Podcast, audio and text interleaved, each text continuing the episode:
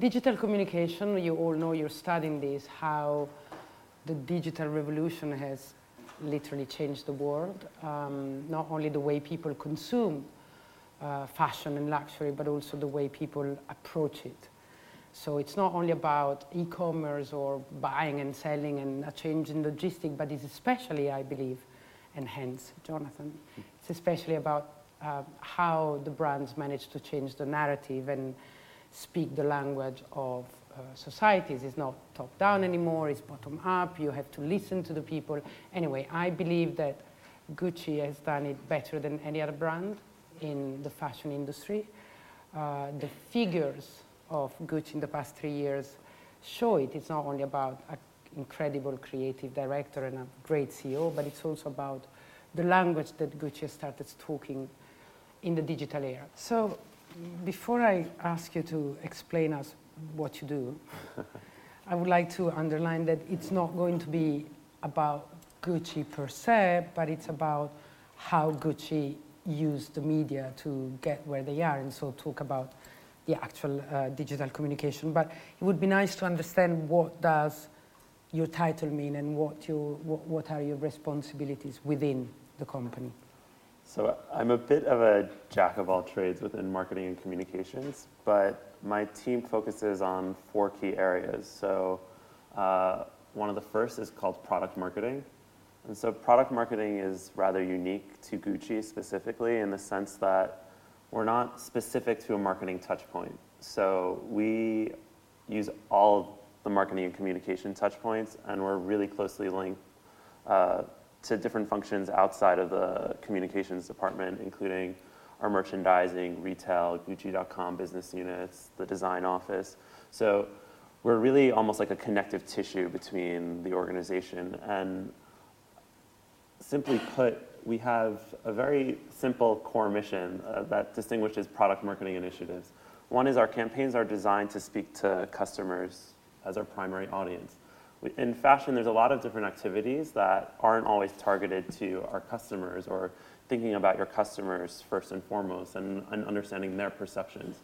So we're always thinking about the customer first. And then the second is that we're tied to a more specific business objective, whether it's launching a product, creating more awareness around a category. So it's very simple customer first, tied to a business objective. Um, the second area. Which is what marketing should be, actually. yeah.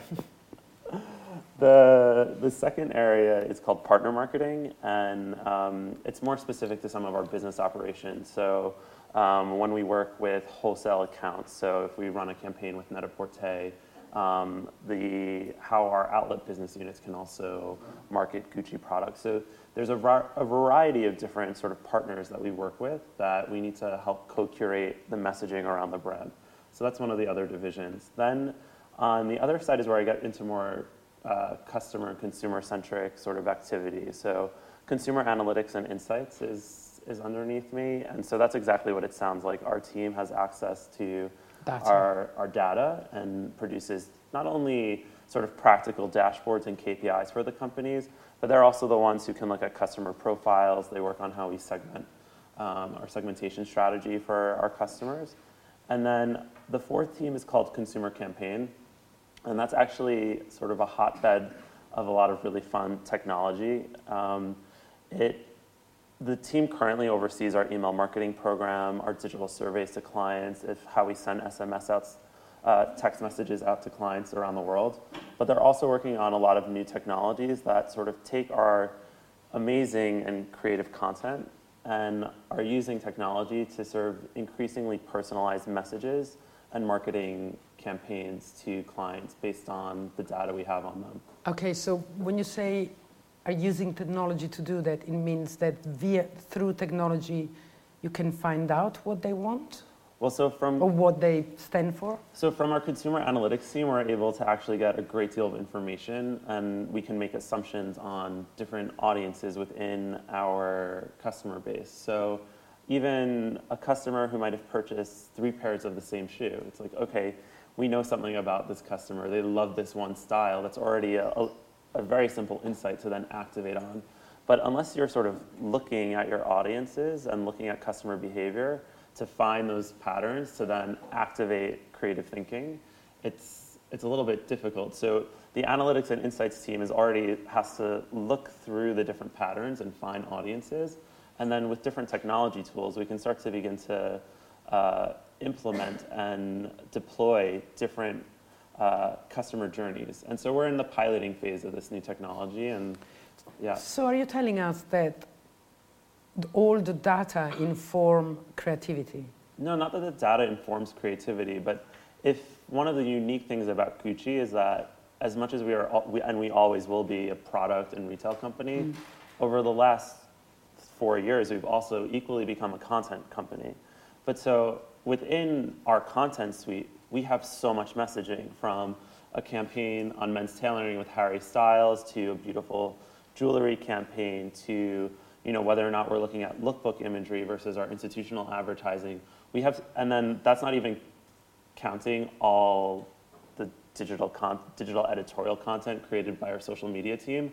So if you line up that asset suite, you know, and the different messages associated with it, there's so many ways that you can pull from that um, to then deploy to the right audiences at, at any given time.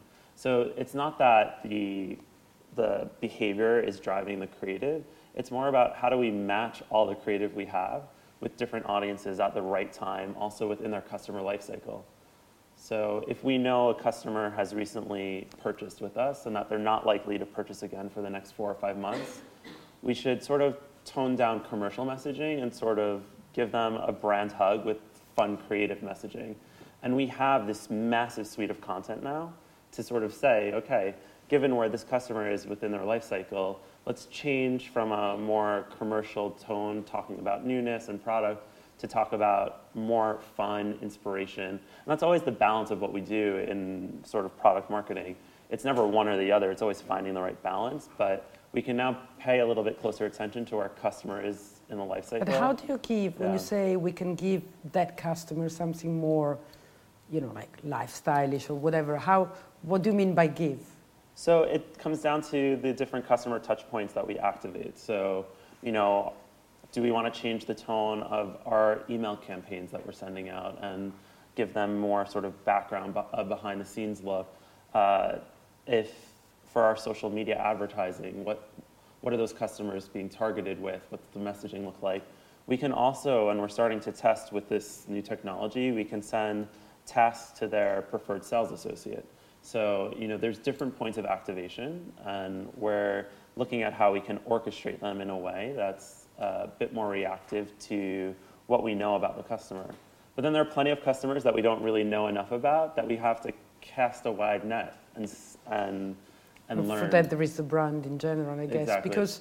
Um, this is really down to the specific and it's analytical marketing, which is very important, and, and the digital era is open so many possibilities. The sky yeah. the limit. Um, however, one of the things that uh, I I notice, as you know, in general from outside, is what Gucci has done with its language. I mean, you were there via the, through the change, yeah. you know, from the previous creative director to the new, newish now um, uh, CEO and creative director, and a totally different language, a totally different style, something much more modern. And the, and the uh, figures say that Gucci could increase the number of millennials, the famous young people, um, actually acquiring goods. So not only being fan, but also being customer of what 100%, 200%. I mean, the figures are outstanding, and that I think goes down to the language. Yeah. Can can we know a little bit more well, about yeah, that? I mean, was that a strategy sitting down and saying, oh,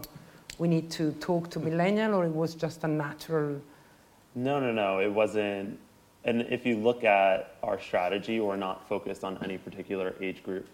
Because everyone always asks me, mm-hmm. which demographic do you focus on? And I always give this sort of story. Like, if you tell a good joke, everyone around the table should laugh not just the young kids, not just your parents, not just your grandparents. If it's a good joke, everyone around the table will smile. It's the same thing with brand language. Mm. If it's a good story, you can hook in everyone. And at the time of the brand repositioning, uh, we spent a lot of time sort of internalizing and completely redefi- redefining our brand platform at Gucci, um, including you know how we would eventually communicate. Uh, this was even before we saw we saw Alessandro's first collection. So we went. Alessandro, as in Alessandro Michele, yeah. the creative director, in case someone didn't know. Um, and so, luckily, what sort of blossomed over time, and as we got more sure of our our new voice, and uh, and was that what Alessandro does creatively is so layered and so rich, um, and he also uh, incorporates our house codes, but also with new symbols that are very relevant. And he has a very inclusive approach to sort of beauty, fashion, and creativity uh, that's really harnessed around this idea of self expression. And so that inherently, and what he does inherently, uh, resonates with the millennial audience. But it wasn't in the reverse. It was more, we've really been benefited from sort of this, this notion of self expression and how that can uh, inspire different people. And so over time, what we've seen is that these sort of this way of speaking creatively has really resonated repeatedly with the audience. But it's true in luxury, you start with creativity first, not not in the reverse. So, and that's really the approach we take at Gucci. You make it sound easy. It's not. But well, you know, I grew up in fashion and in communication in a time where DNA was the master of everything and the logo could not be touched. And, uh, you know, all these things that were like framing communications and creativity within a frame that sometimes were a little bit of a prison. And then now Gucci has like a tiger as a symbol or the word love and Gucci, Gaki with a Y, like they say in America, and Gucci is a verb. I feel Gucci, Guccified, and whatever. You know, you name it. And that, I think, is the perfect situation for marketeers and creatives. So I guess that the fact that everybody has become so brilliant creatively inside is probably also contagious. It comes from the top. Yeah, well, there's an openness to, to creativity, but it goes through a very, you know, as open as we are, uh, to have a consistent brand voice and approach also globally, we go through we have a system internally that goes through a very strict curation process. So, you know, what might have been a way in the past of how some fashion brands were operating to very, very strict codes, I would say we still have that operating mentality.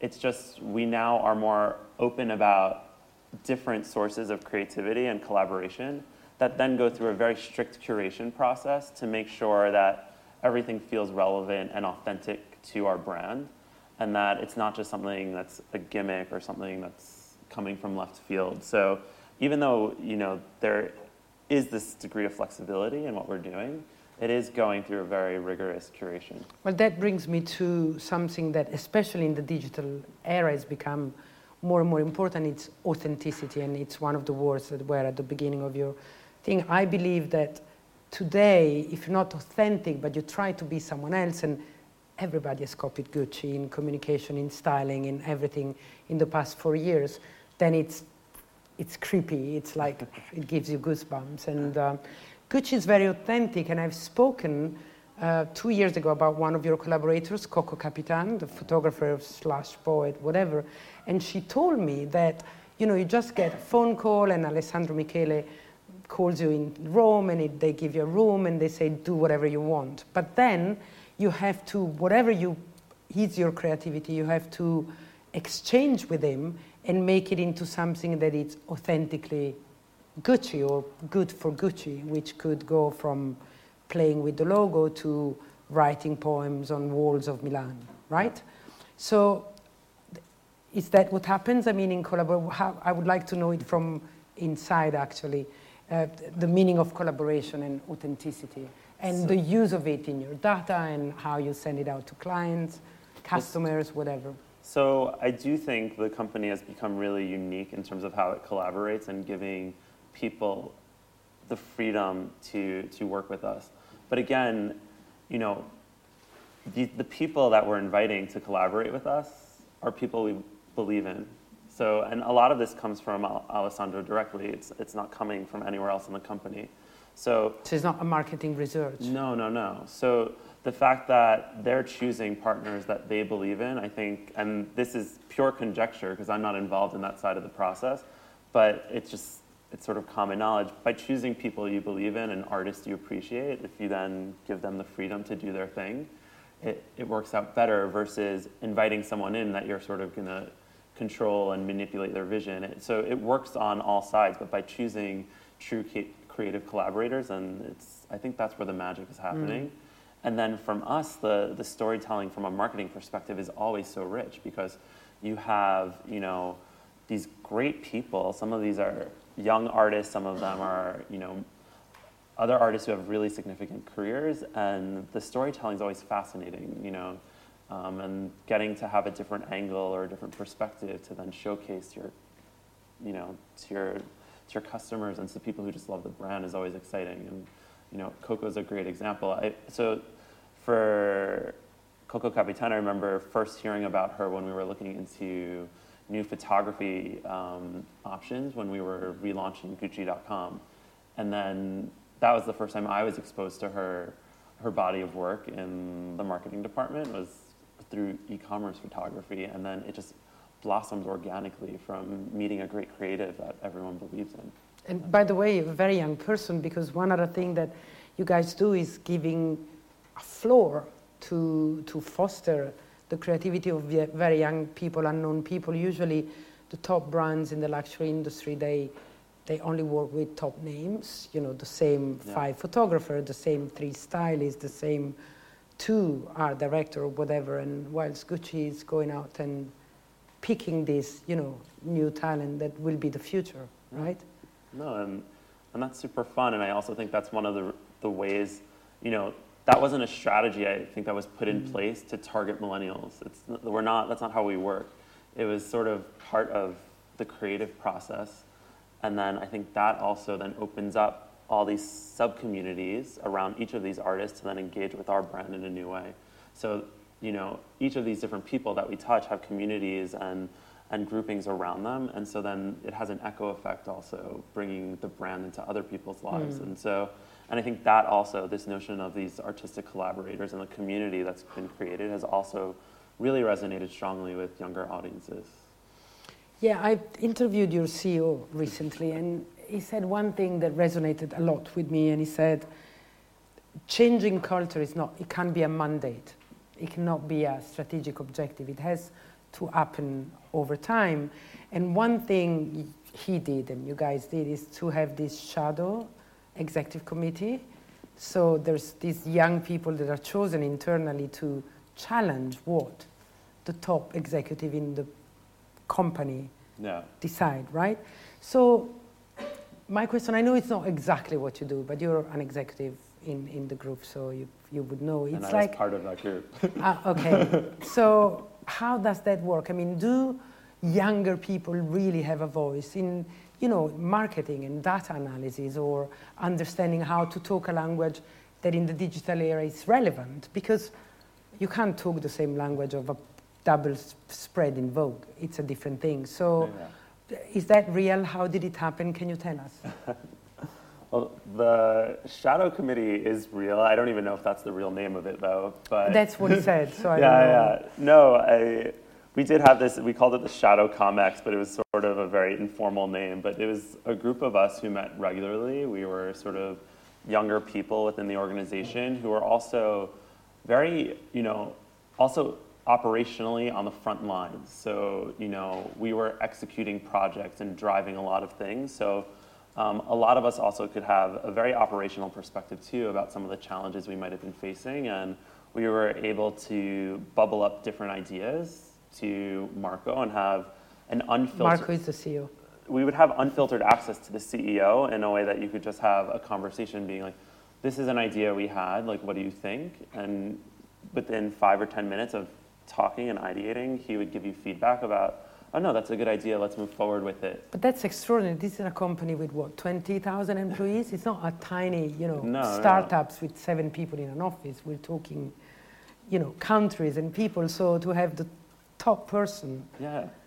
It was, you know, having his door open, and that's, I think, hence the success. But it's it's, it's remarkable. It's not normal. no, no, no, and um, you know, it wasn't just initiatives like that. There were also a lot of these lunches that were happening with the executives, where different people from all over the organizations were having these just an hour and a half lunch with executives where they could bubble up feedback about issues they might be facing or ideas they might want to you know harness and potentially empower and so we had you know from the shadow committee to these very informal lunches all these ideas sort of bubbling up um, within the organization and you know some of them don't get executed or some of them were complementary to other initiatives that might have already be, been underway and other times these new ideas were greenlit and empowered and six months later something was being piloted and, and rolled out globally so it, that in and of itself became a huge mechanism for uh, harnessing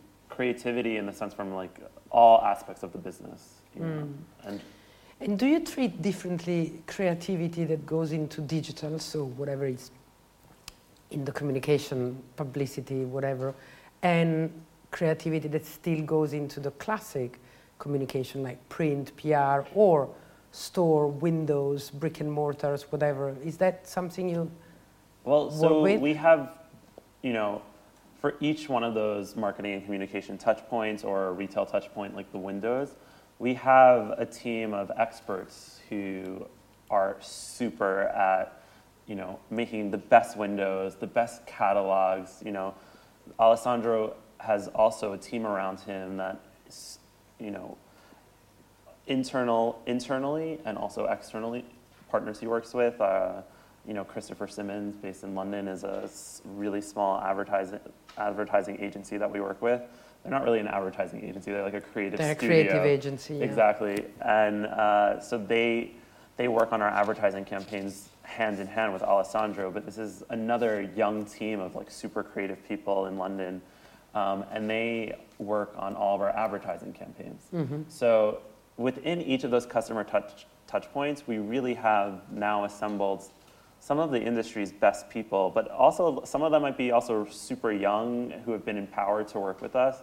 Um, and so I would say touch point by touch point, we really have great teams. And again, there's a really strong internal curation process to make sure that everyone is sort of aligned on our, our messaging and, and making sure that there's consistency in, in what we do. So how do you do that? You meet between departments? we meet all the time. We email, we text, we call. It's. Uh, I wish to say, since we're running so fast, and every you know, fashion is just a, rapid cycle. Every you know, every three months now, we're yeah. introducing new collections. So uh, it's fun, organized chaos, as I would like to say. And then you know, we also within Alessandro's team, there's a there's we have great points of reference who also help us get feedback. uh, so Alessandro's them. team is the designers, the, Yeah. the fashion designers. Yeah, yeah, but he also has a team um, called Creative Services. And sort of they're one of our main touch points in marketing and communications for approvals on anything, you know, that's not product related. So, you know, if Does he approve everything? Every campaign? a lot, almost everything goes through him that is customer facing. That's also pretty remarkable because in addition to being the sole designer for all of our categories, you know, him well, and his team has around about him are hundred people behind, right? But it's, it's also pretty unique if you think about the other brands. You know, we have one vision for all of our categories, um, and that also, I think, competitively differentiates us. If, if you look at some of our main competitors, they have a very distinctly different voice for women's, from men's, and even their store concepts are drastically different. Dior, Yeah, not to mention Yeah. anybody else. but so, you know, for us, we have one unified vision, and I think that's really, really powerful. And it's kind of amazing what him and his office are able to accomplish in a year. It's, you know, it's, it's prolific. So, Yeah, he's a sort of a volcano of creativity. yeah. Um, I, I have other things, but I've seen some very interesting things. These are questions that come from you. And so I wanted to start looking at this. There was one that I was particularly interested It's written very small.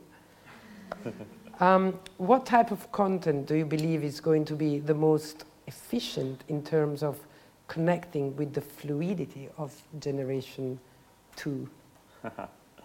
Um, so I think again with younger audiences and particularly the, the next generation coming through, um, authenticity is really really important. Um, so there these generations have grown up with technology and mobile devices. You know, I think I got my first cell phone when I was, I don't know, maybe 16, when in the US you just start to drive. So it was more of like a safety thing, and I could only basically do a very Call your basic parents. text message, and there were no data plans. So, but it's completely different, and so I think they're becoming much more sophisticated at an early age with uh, sifting through visual codes, uh, visual, you know, anything visual from a video to advertising content. And so I think the more authentic you are and the more fearless you are in, t- in sort of taking a stand. Um, Can you define fearless? I mean, if you if you even think about what we do, sometimes it's you know, moving away from classic beauty norms is in a way fearless. You know, that's a very prescriptive and prescribed way of looking at what beauty is, and so you know, looking at all different sorts of people and all different sorts of looks and embracing them and you know, showcasing them with your brand also becomes really really powerful and fearless in a way, and so you know, it's something as simple as that, that, you know, 15 years ago, it would be like, no, that model has to be perfectly airbrushed, like, she cannot have any pores, like, it's It just, has to be white, slim, and blonde. exactly, whereas, you know, today, But is that, is that thanks to Instagram or Facebook? I, I think it is, but maybe you have data that, I mean, that includes, I mean, everybody now is an actor, a celebrity in their own, you know, um, in their own ways, and so that's good. You know, there's body shapes and races and colors and styles, and everybody can do. And what Alessandro does, including in the stores, is that he gives you, he, his styling is particular, but then you go in the store and you can become very classic and wear it your own way. So, is that what you guys are trying to demonstrate? I think in many regards also, like, society is also changing, but it's also powered by this technology, so, Yeah.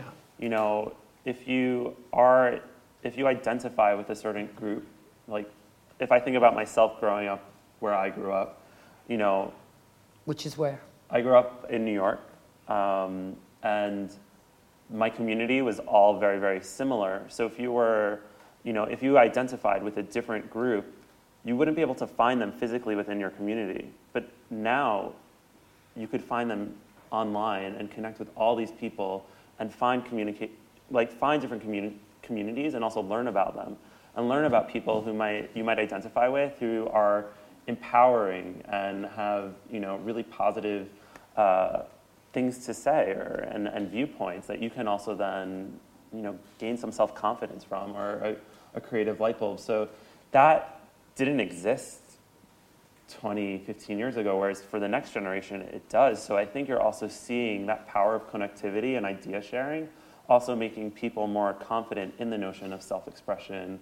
And it's sort of eroding some of these historical barriers. And the notion of self expression that we've picked up at Gucci um, is really also really connected in that sense to what's happening in society. So it's a really good matchup.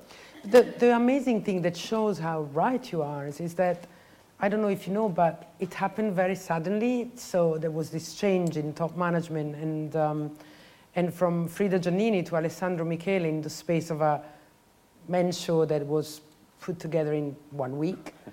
Um, the image changed so radically that most of the wholesalers in the world were saying, oh, that's completely bonker, it will never sell, Gucci's dead, whatever, you know, now they all want Gucci. If they don't have it, they like threaten to commit suicide if they don't get it. But anyway, so the, the change was so radical and yet it worked. And it worked, as Marco Bizzarri says, I have a brand with 20,000 voices, you know, and once you get your people believing in it, then it's 20,000 voices that can go out to a thousand people each. And so the machine is very powerful, and thanks to, again, digital, it's faster. But then, so do you see what I mean? You were there during this change, and I, I'm really interested in knowing, you know, were you part of the people that were saying finally, or was it hard to get, you know, adapted to this incredible machine that now it's so much faster and so much richer?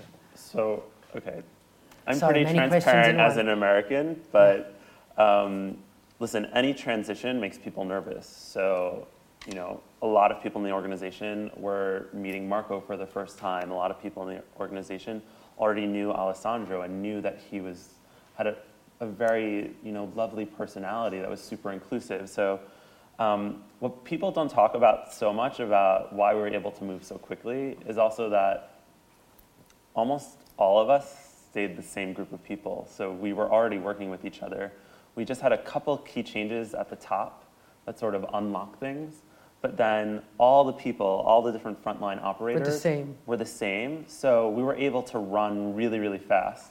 And then you also had an empowerment factor. So Marco moves incredibly fast, but also empowers people. So, you know, I remember within a week's time, they also completely sort of redid our showroom so that when the new collection arrived in our showroom for our buyers, it looked completely different than it had in the past. So it looked like a brand new brand had sort of come there, and that just inspired all of our buyers who were coming to the showroom just by having, you know, a different environment where they would be working.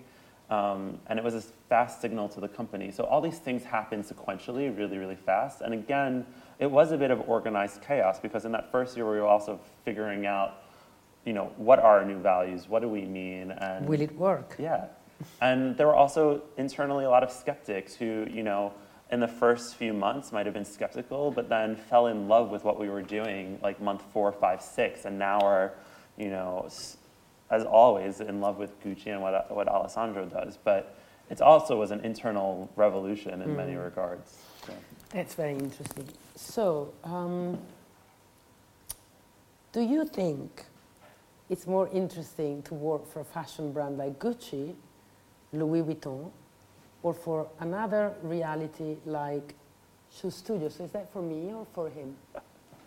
I think it's more for me, right? Sorry, but it's. Um, may I? Yes, of course. Do you want me to ask you the question? it's fine.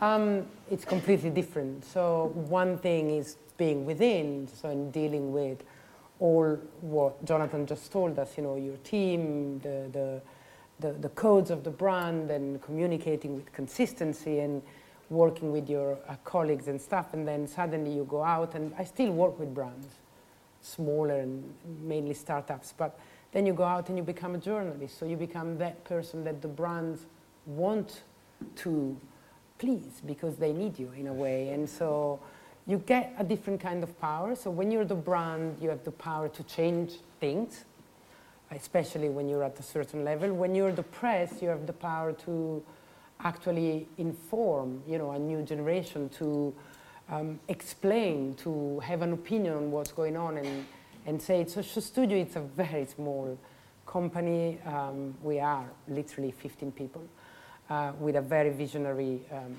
creative director, so Nick Knight, the photographer. Uh, we are on camera, so whatever we say, it's immediate. You know, you say something that you didn't really want to say. We're very often live, so you know, you, you learn to talk directly to your audience. But it's it's not about what's more interesting. It's really two type of life. What I thought interesting in my life was doing both. Actually, was going from one to the other and sometimes back. But back to Jonathan. Um, that's also for me, I'm sorry. Okay, that's for you. um, in which stage of the customer journey you think, I think it means digital, ICTS, are more effective? So that's really marketing. So I guess you don't need explanation.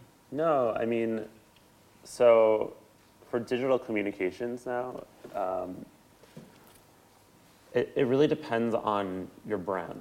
So the first, one of the things about a brand, and you know, you were just talking about startups, do you have an awareness challenge? So Gucci, we don't have an awareness challenge. We're one of Everybody the, knows we're the top of mind globally in almost all markets. So, you know, you really have to understand where is your company within its life cycle to understand what your media mix should be. Mm-hmm. And then the next step is your customer's life cycle. Because first is do, your, do customers even know about you? At Gucci, we don't have that challenge. So then the next step is, you know, given where our customers are in their life cycle, what is the suite of of media and different customer touch points that we're using.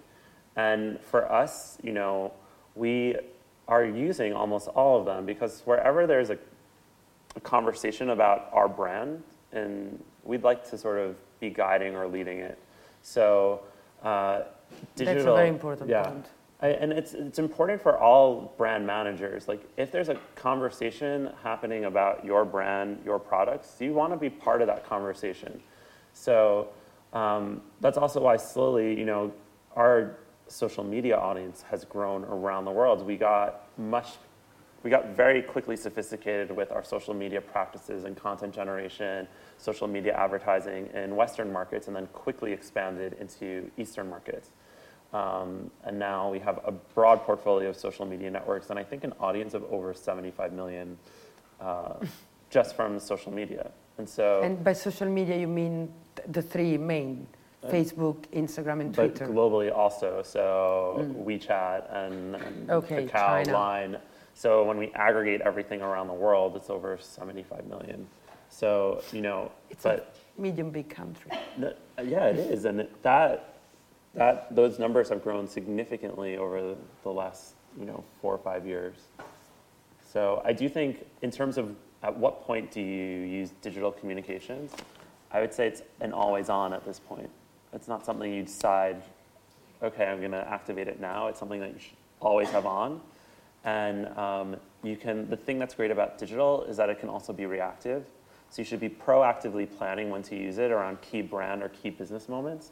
But then you can also use it to be reactive. So if I have a product that's not performing as, as great as I would like it to have, because maybe, again, maybe there's an awareness issue. My customers don't know that that product has been launched. You can use digital, and within two or three weeks, you can, you know, Yeah, but when you're Gucci, when you have an audience of 75 million, so I guess No, but also I guess it's with social with social advertising, you can also you know take any message and then target it to audiences. So you know, Mm. are you going after your own audience? So our our Core. our fans and followers on platforms, or you know, we can basically target anyone within the social. Depending on the platform, they have different targeting capabilities, but you can chase audiences digitally uh, across different segments, geographies. It's it's really fun and fascinating, actually.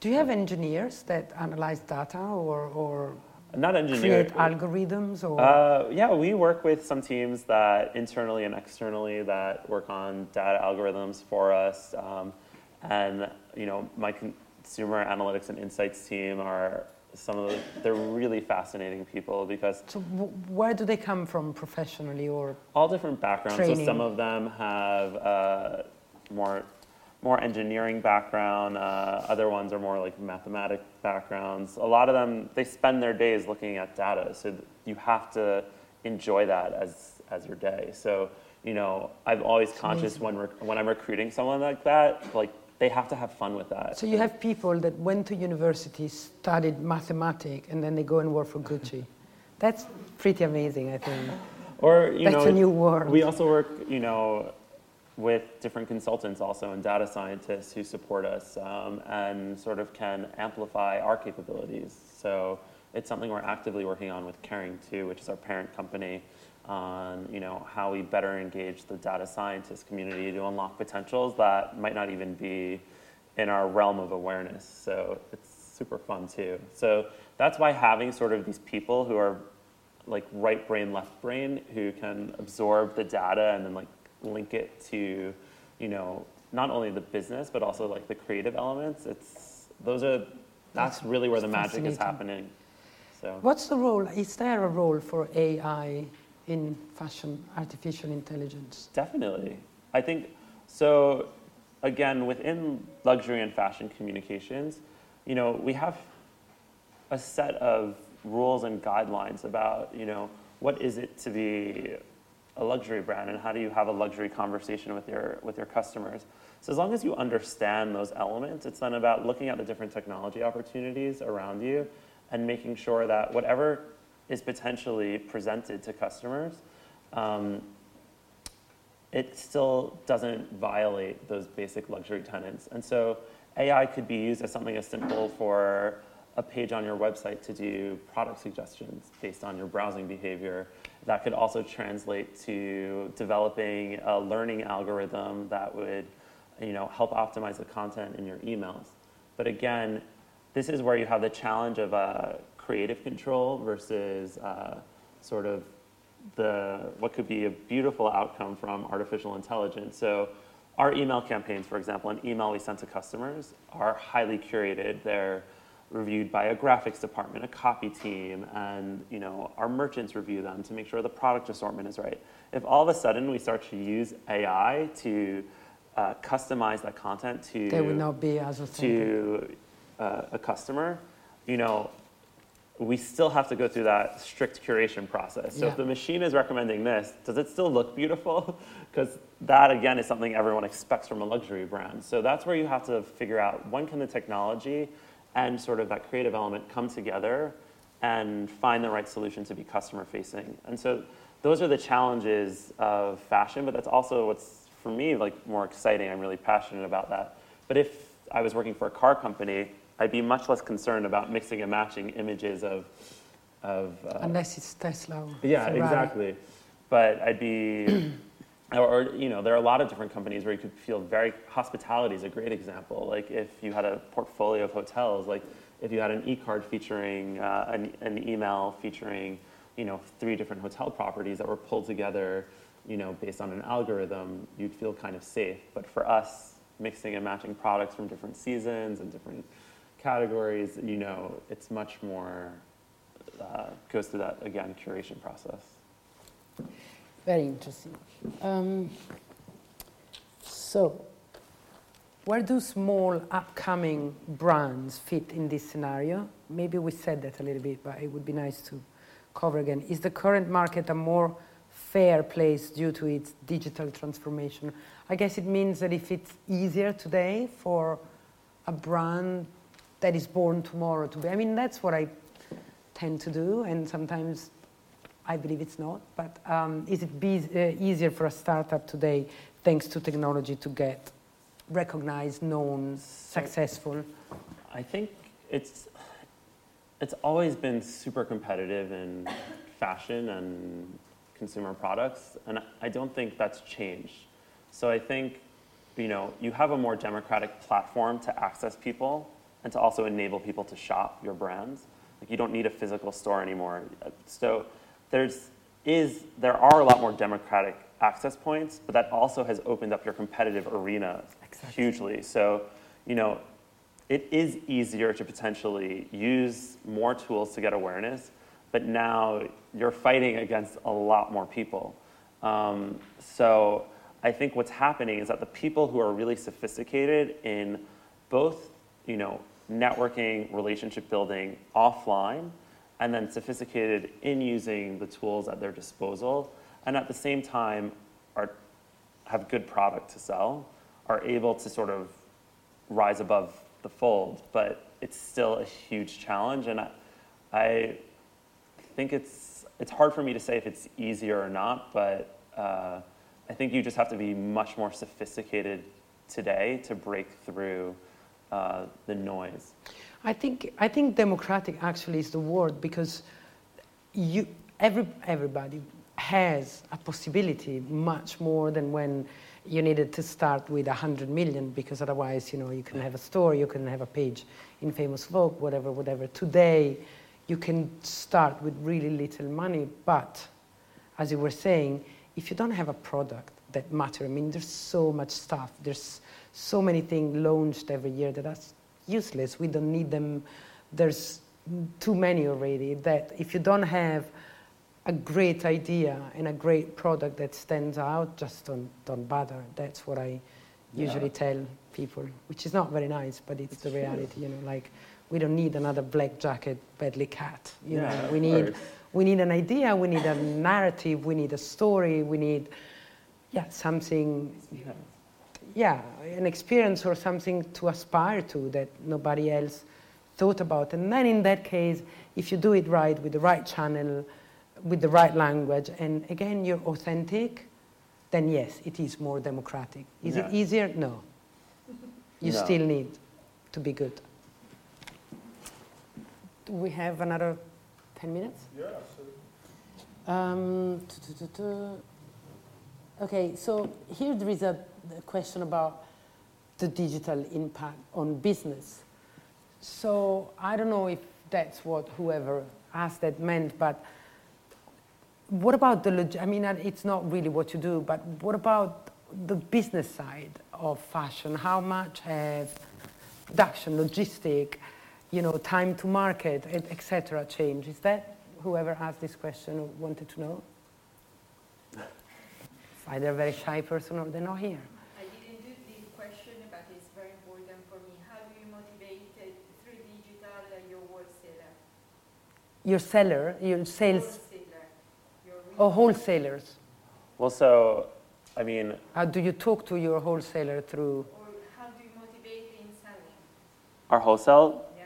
Well, so the the wholesaler the wholesalers make an investment in our inventory. So they're purchasing our inventory, and so they should already be financially incentivized to sell it. So if we're one of their biggest brands, which we normally are, Yes. they want to they want to sell through the inventory their buyers have invested in globally. So they're already motivated to make sure that each season our product is selling. So they will feature Gucci prominently in their communication strategy, their editorial content. So the way the the incentives within the wholesale system are, are already there because you know if the the wholesalers want to pay their rent and cover their operating costs, they have to sell our inventory. So luckily that incentive has already been in place. But what's happened is that each of the wholesalers now has developed their own brand identity, their con- their way of uh, developing content. And so, you know, co-marketing in the past used to be uh, sh- uh, editorial shoot in a catalog. Or, or the name of the wholesaler on a page campaign. Exactly. So they were paying half of it, right? And so now it's much different with digital. It's an, a much higher frequency, but um, and we can also sometimes work with a partner and, and co-invest to sort of echo or amplify a key message for our brand because you know again it comes down to audiences. So you know if if we have a key message of a season that we want to tell, we can tell it on our own. But then if we work with really great partners, um, and they can then echo our messaging to their audiences. So sometimes we'll come in and we'll sort of spark the fire in that way. But back to your question, the, the wholesale accounts should be very motivated to already sell our product just because they're investing in the inventory. Yes. I was also thinking that ah, Gucci don't really have this problem. I mean, right now the, the, the brand is so hot in the real sense of the word. I mean, it's such a, I mean, it sells its, itself almost without any, I mean, I know it's not true that it's without any effort, but the brand is so wanted that I guess you don't really need to incentivize wholesaler to take it and to sell it, or am I saying? No, I mean, we are one of the top brands for a lot of our, our retail partners, but then, you know, it's also really important for us to be in relevant and local specialty multi-brand boutique. So these are relationships and partnerships that go both ways. You know, do. it's, it's important for to- us yeah. to have really strong partners and also partners we trust in because, you know, customers don't distinguish where your where your brand is being featured. We're Gucci everywhere. So whether it's a fragrance Gucci counter in the department store, or whether you're in our, you know, in one of our flagship stores, or whether you're shopping online with our brand, you know, there has to be a degree of consistency. And I think that's also when choosing partners, it becomes really essential that you know these are really good relationships. Yeah, because like, the, the e-commerce, like the wholesale e-commerce, not your own. Yeah. I mean, yeah, you're Gucci, you can have a little introduction, paragraph, whatever, some photos, but then the product is photographed the way that the e-commerce do, right? So if you're on Matches or Net-a-Porter or whatever, My Theresa, then it's their way of displaying your product. Yeah, and it's the same way, you know, you know, 10, 15, 20 years ago, if, if a buyer was coming to our showroom and they had a multi-brand boutique and we didn't think it was qualitative enough, You would say no. You would say no. So like within just the same way you would evaluate a physical store, you evaluate a website. Is there e-commerce photography up to our standards? If you know, what's how are they showing their their product grids on their website? If it's if it's a mess, like we don't want to be in the mess. So you know, um, so it's the same thing. You evaluate you evaluate the quality of you know their business and their business practices, and making sure that it's also aligned with you know our brand and our aesthetics, and you know also down to the brand mix. Are they car- Are we the only luxury brand, or are they carrying you know Other, yeah. Are you in the right mix? Exactly. So. Well, I have a question here that it's a little bit pressure on us because it's about studying or not, and we are in a university, don't forget. So it says, from a professional point of view, do you believe that having a master degree in digital mm-hmm. fashion communication is more valuable than having two years of experience in the field of digital?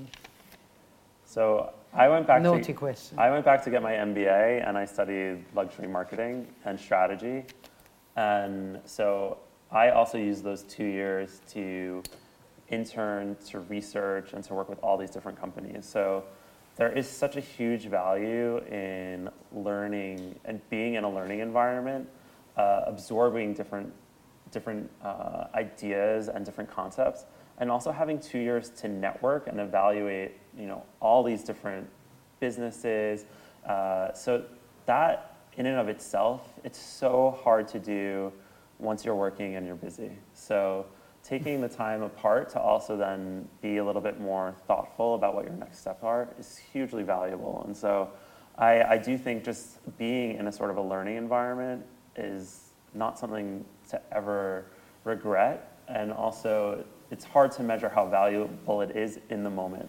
So you will probably like five years away be like, oh, that was hugely instrumental for me. But you know, in the moment, you're like, oh, you're very conscious of the opportunity cost. Oh, I could be here, I could be there, I could be doing this. But um, I think also continuing education is, we, I talk about this a lot with some of my colleagues. Like, it's really weird that once you start working, that you stop learning. Like, I would love to be taking a course every six months and continuing to get smarter in different subject matter areas. I can't do that with how I travel half the time for work. It'd be, but now with like e-learning, I could probably do it. Um, I'm trying to study for my Italian driver's license, so This man lives in Milan and doesn't speak Italian. But so that's saying. that's taking up my time. But the notion of continuing education is so important and Ah. something you should always keep with you. I, I, I'm with you and I absolutely adore learning, but I do think that once you work and once you are in the workforce, you can still learn in a different way. No. So maybe you don't really go to university courses, but, but even for me, interviewing some, someone or being interviewed is learning because you find out things that you didn't think about, but also, you know, going to conferences. Sometimes I go to scientific conferences and there's something to learn even if it's nothing I work with or going to the cinema, reading books, reading the press. I think there's learning everywhere. Um, when I was a student, there were no courses in digital communication because, by the way, it didn't exist. Um, but there were no courses in communication, so we were all studying something else and then become communicators by chance or by trade or by whatever. I learned everything I know about fashion and communication by doing it. And I'm not saying it's right, but you, if you're a sponge and if you listen and if you observe and if you go to things like this, then you learn. And I think when a university offers you the possibility to have someone with the experience of Jonathan telling you things from within, that's quite amazing. And that's why I wish I had that when I was your age, some of your age. Um, so I think both are valuable. I Yeah. think interning also, I, I'm a bit against in having people working for too long for free, but I think interning in a company that really take it as a teaching environment, it's invaluable. You can choose your mentors. It doesn't have to be your boss. It can be someone else. But also having a mentor, I think it's invaluable. That I could not agree with more. I've, I've been very fortunate in having three different mentors throughout my career who've been really instrumental um, in, in everything I've accomplished. So Yes. finding a, you know, finding a mentor is a bit of luck, but also uh, it's pivotal. And you can look for them. So. Exactly. It's your responsibility to find them. How, how much time do we have? Five minutes? Yeah, up to 10 minutes, yeah. Um, wow, that's a long one. The piece of clothing, and so the material is essential, since it embodies the narrative, and that's it's not that I can't read, but it's handwritten, so it's not easy. The narrative, and that's the point where the communication starts. Okay, so Okay. from the product. How to convey meanings and develop digital communication, keeping the importance of the materiality. How to render it. Ah. I don't know. One. Well, no. So I have a very specific viewpoint about this, and this was also good. part of like the change in brand positioning. So in luxury, the quality factor is pretty consistent across our competitive set. Each of us is stronger in maybe one category or another, and, or And has a longer history versus another. But the quality of the products is really, really high. So you're not going to have a competitively differentiated story if you're going in on quality. All of us can fight pretty strongly on that front. So I always say that story about construction, materiality, you know, and quality is always not your first foot in the door because you, It's you a won't story be that everybody has, We can yeah. all tell it. And, you know, some of these, these houses have been around for hundreds of years and, you know, those stories are really rich. And certain customers actually really do relate to that story quite well. But I would say as a general strategy, when you're thinking about what do I communicate on first, you always want to think about it also in the back of your mind, like, is this competitively differentiated? And so the quality piece is, should always be there in luxury, but I've always argued that it shouldn't be the first story you want to tell to customers.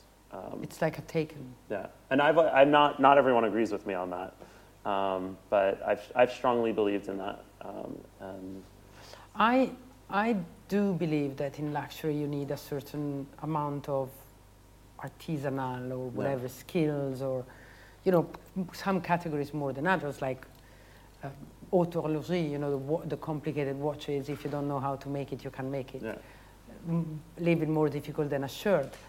Um, and I think, as you said very well, that those campaigns where you see, you know, someone stitching a bag or, you know, whatever doing with the jacket, it's a little bit boring today. I think telling a story and making you part of a, an environment that pleases you or making you part of something fun or entertaining or moving, it's probably more interesting because you probably go to a luxury store if you have the money for that and expect some Yeah. quality, right? Well, I think this is it. Thank you. Thank Uh, you, Jonathan. Thank you.